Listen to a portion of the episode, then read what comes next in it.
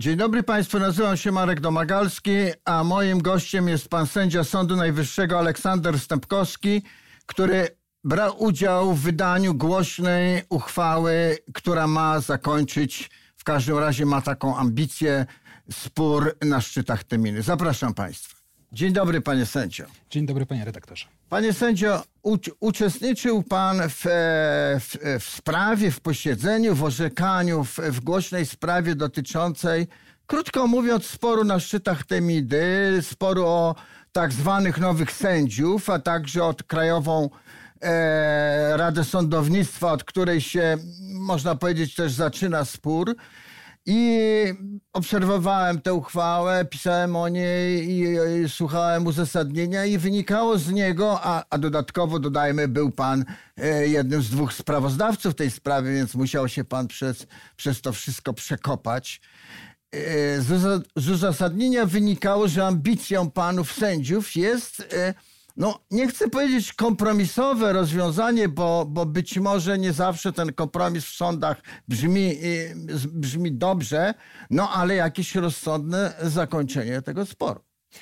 Niewątpliwie chcieliśmy, żeby ta uchwała była jakimś głosem rozsądku. Natomiast wydaje mi się, że ta perspektywa, którą zaproponował pan redaktor, jest troszeczkę, trochę nas zwodzi na inne tory. Nam chodziło o odpowiedź na pytanie skierowane przez skład. Formalnie tak, oczywiście.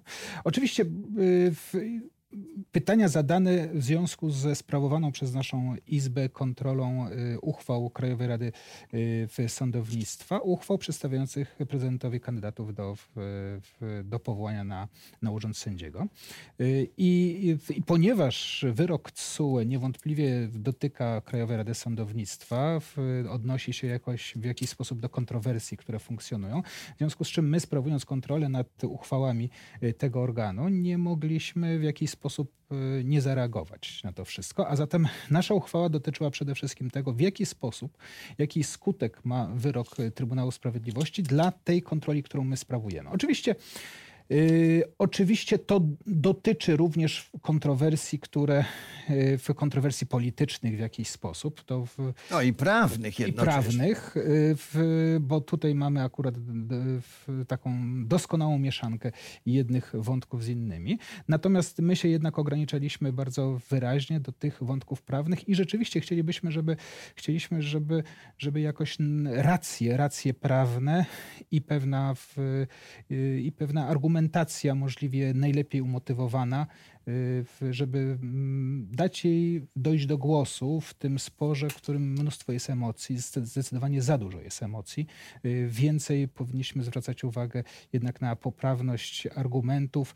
W tym sporze często y, zapomina się o poglądach utrwalonych do tej pory poglądach i orzeczniczych, i, i, i wyrażanych w doktrynie, które, które przed 2015 rokiem, czy, czy, czy, czy może przed 2016 rokiem były czymś, wydawało się oczywistym i niepodważalnym, a dzisiaj wszystko jest kwestionowane, przede wszystkim stawia się znaki zapytania. To proszę panie sędzio powiedzieć w kilku punktach, żeby nasz słuchacz y, y, wiedział, y, na czym polega to uporządkowanie, czyli sedno uchwały. I zasady prawne jednocześnie. Jednocześnie zasady prawne. To znaczy, stwierdziliśmy, że składy składy orzekające o, o uchwałach y, przedstawiających, przedstawiających y, kandydatów do, na urząd sędziego.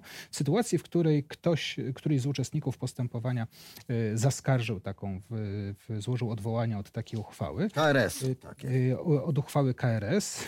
Wówczas, jeżeli podniesie zarzut, w, mówiący o, w, w, o domniemanym braku, braku niezależności ze strony KRS, wówczas my powinniśmy, musimy, nasze składy muszą e, badać e, w, w ten przymiot niezależności i w następnym kroku powinny też ustalić, czy na podstawie danych, na podstawie treści w, zaskarżenia, czy można mówić o wpływie tejże ewentualnie ustalonej w braku niezależności na, na, treść, na treść uchwały. I tu, panie sędziu, pojawiła się ciekawa rzecz, i, która się nie pojawiała w ustach e, e, sędziów orzekających, że należy badać ewentualny wpływ nie tylko, e, a właściwie realny wpływ, tylko po prostu użyłem słowa ewentualny, bo nikogo za rękę nie złapaliśmy, żeby był wpływ, nie tylko władzy wykonawczej i, i parlamentarnej, ale wszelkich innych władz, ale też, jak powiedział sędzia sprawozdawca, innych środowisk. Kogo miał na myśli? No, tutaj, mm, jeżeli mówimy o przymiocie niezależności, e, przede wszystkim powinniśmy sobie powiedzieć jedną rzecz. Konstytucja, sama z siebie konstytucja, wskazuje, że KRS jest organem, który jest wyłaniany przez trzy pozostałe władze. Tam mamy przedstawicieli parlamentu, władzy y, wykonawczej i władzy I sądowniczej. I nie jest sądem, y, w związku z czym ze samej natury rzeczy można mówić, że konstytucja prze, przesądza o tym, że y, to nie może być jakaś abstrakcyjnie pojmowana niezależność, bo, bo z samej konstrukcji w Krajowej Rady Sądownictwa wynika, że, te, że, że to uwikłanie w, w, w jakiś sposób strukturalne połączenie trzech władz razem z, z Krajową Radą Sądownictwa istnieje. I niewątpliwie, jeżeli mówić o jakiejś, nie, e, o jakiejś koniecznej niezależności, ona musi chronić te funkcje, które, które Krajowa Rada Sądownictwa ma pełnić, a zatem, a zatem e, musi być wolna od nacisków formalnych bądź nieformalnych, e, nie tylko ze strony władzy ustawodawczej i wykonawczej, ale również władzy sądowniczej, ale również... Kolegów. Oczywiście. Środowiska sędziowskiego. Tak. Y, y, oczywiście y, i również jakichś środowisk, które które mogą rzeczywiście chcieć oddziaływać na, w, na kształt decyzji podejmowanych przez w Krajową Radę Sądownictwa. To mogą być środowiska biznesowe, to mogą być środowiska jakieś nieformalne. W każdym razie w sytuacji, kiedy będzie można mówić o, o, te, o zaistnieniu tego typu wpływu, no, y, to jest okoliczność, która, jeżeli zostanie podniesiona w odwołaniu, musi być badana przez sąd. Panie sędzio, czy są już jakieś, e, bo pracuje pan w wielkim gmachu, gdzie są, e, gdzie jest e, ta setka sędziów, zarówno tych nowych, jak i użyję to tego określenia starych, choć, choć nie wiemy tak naprawdę, czy te podziały się tak równo rozkładają. Czy są już jakieś reakcje na tę uchwałę? Mm. No, reakcje są przede wszystkim w prasie, powiedziałbym w ten sposób. Ja osobiście nie spotkałem się z jakimiś e, osobistymi reakcjami innych sędziów. E, I na pewno, na pewno jest to uchwała, która wymaga spokojnej analizy, a przede wszystkim e, również wiele będzie zależało od tego, w jaki sposób będzie aplikowana przez pojedyncze No właśnie, panie sędzio, jaką moc ma ta uchwała i mm, co będzie, gdyby inne składy orzekające czy to trójka, zresztą jutro będzie e, jedna z trójek Izby Pracy e, zajmować się nie taką, ale, ale podobną, zbliżoną sprawą, gdyby miały inne zdanie. Jeżeli któryś ze składów Sądu Najwyższego chciałby odstąpić od treści, z której ze składów Sądu Najwyższego w innej izbie chciałby odstąpić od treści e, tej uchwały, no to wówczas e, dyskusja powinna w, w myśl artykułu 88 ustęp 3 przebiegać na forum połączonych izb. W związku z czym wówczas konieczny jest wniosek do, do pani pierwszej prezes, e, aby ta zwołała posiedzenie połączonych izb i tutaj takie zagadnienie zagadnienie prawne byłoby dyskutowane w takim gronie. Panie sędzio, może na chwilę zmieńmy temat. E, dostał pan już zaproszenie na zgromadzenie e, e, sędziów Sądu Najwyższego, które ma wybrać kandydatów na nowego prezesa, bo kadencja profesor Gersdorf upływa z końcem kwietnia, no ale powinno się wybrać prezesa dużo wcześniej.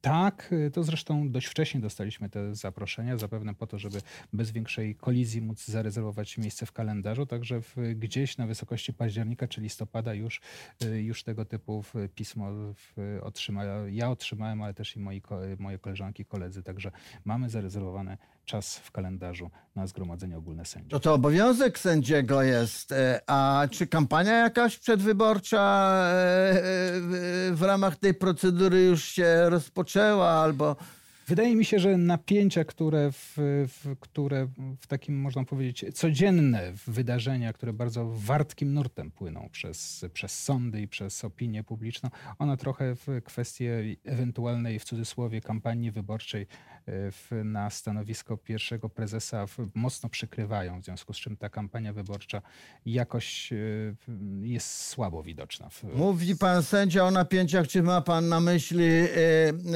e, ostatni marsz z Tutuk? Może pan był na tym marszu w sobotę? Nie, akurat spędzałem e, z dziećmi ten, ten czas, natomiast Natomiast y, no, poza tym nie ukrywam, że mm, czułbym się bardzo nieswojo występując w todze poza salą sądową. To są jednak pewne zasady. Ale tylko kilkaset sędziów, bo ja obserwowałem ten marsz. Nie uczestniczyłem w nim, ale obserwowałem. To tylko kilkaset e, prawników miało togi na sobie. E, wielu miało togi, e, e, po, niosło po prostu. E, ale też nawet zrobiłem zdjęcia wielu znanym prawnikom, którzy tych tuk e, nie założyli, więc pan sędzia, jak miał takie skrupuły, nie musiał zakładać. Nie musiałem zakładać, ale też wydaje mi się, że, że uczestniczenie w wydarzeniach, które są jednak mocno nacechowane w bieżącą polityką, one w tutaj kwestia powściągliwości sędziowskiej jest jak najbardziej na miejscu i, i wydaje mi się, że, że powinniśmy bardziej się koncentrować na argumentach, argumentach prawnych, niż na pewnych wiecowych hasłach. Bo w, bo w oparciu o argumenty łatwiej będzie nam dojść do, do porozumienia, natomiast w sytuacji pewnych rozbujanych emocji na pewno o to porozumienie będzie trudniej. Mówi pan, żeby bardziej się skupiać na argumentach niż na, na, na politycznych e, czy takich wiecowych e, e, zagraniach. E, no ale niewątpliwie mamy pewien wyścig, można zaobserwować między, e, między wyrokami, by już nie powiedzieć, że sędziami, którzy stają za tymi wyrokami, bo przecież ktoś je, je zawsze wydaje, a, a ustawodawcą. E, ktoś liczył, ile było tych ustaw naprawczych. E, podaje się, e, niektórzy mówią 10, niektórzy 9. To, to, to tak mniej więcej wygląda. No, w tej chwili mamy głośną e, kolejną e, ustawę naprawczą. Eee, czy to tak musi być, panie sędzio? I ja wiem, że nie jest pan prorokiem tak samo jak i ja, e, ale czy widać e, koniec e, tego sporu? Powiedziałbym, że tak nie powinno być, chociaż tak jest niestety. Mówimy o tym procesie, tym wyścigu. Tym wyścigu, ponieważ nie tylko emocje nie służą, ale również i pośpiech niczemu dobremu nie, nie służy. A tutaj widać, że mm, poszczególne kroki podejmowane przez, e, przez obie strony sporów, obie. tylko i wyłącznie, obie zdecydowanie, e, one tylko i wyłącznie zaostrzają ten spór.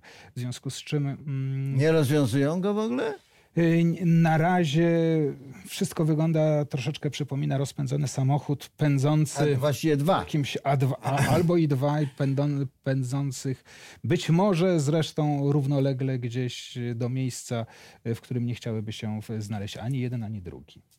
Panie sędzio, czy wybór nowego prezesa teoretycznie może być y, nim też pani profesor Gersdorf, choć choć wydaje się, że to jest mało prawdopodobne, czy wybór nowego prezesa e, e, jest szansą da, na, za, jeśli nawet nie zakończenie, to złagodzenie tego sporu? No niewątpliwie pierwszy prezes Sądu Najwyższego ma ogromne instrumenty ku temu, aby ten spór albo łagodzić, albo zaostrzać.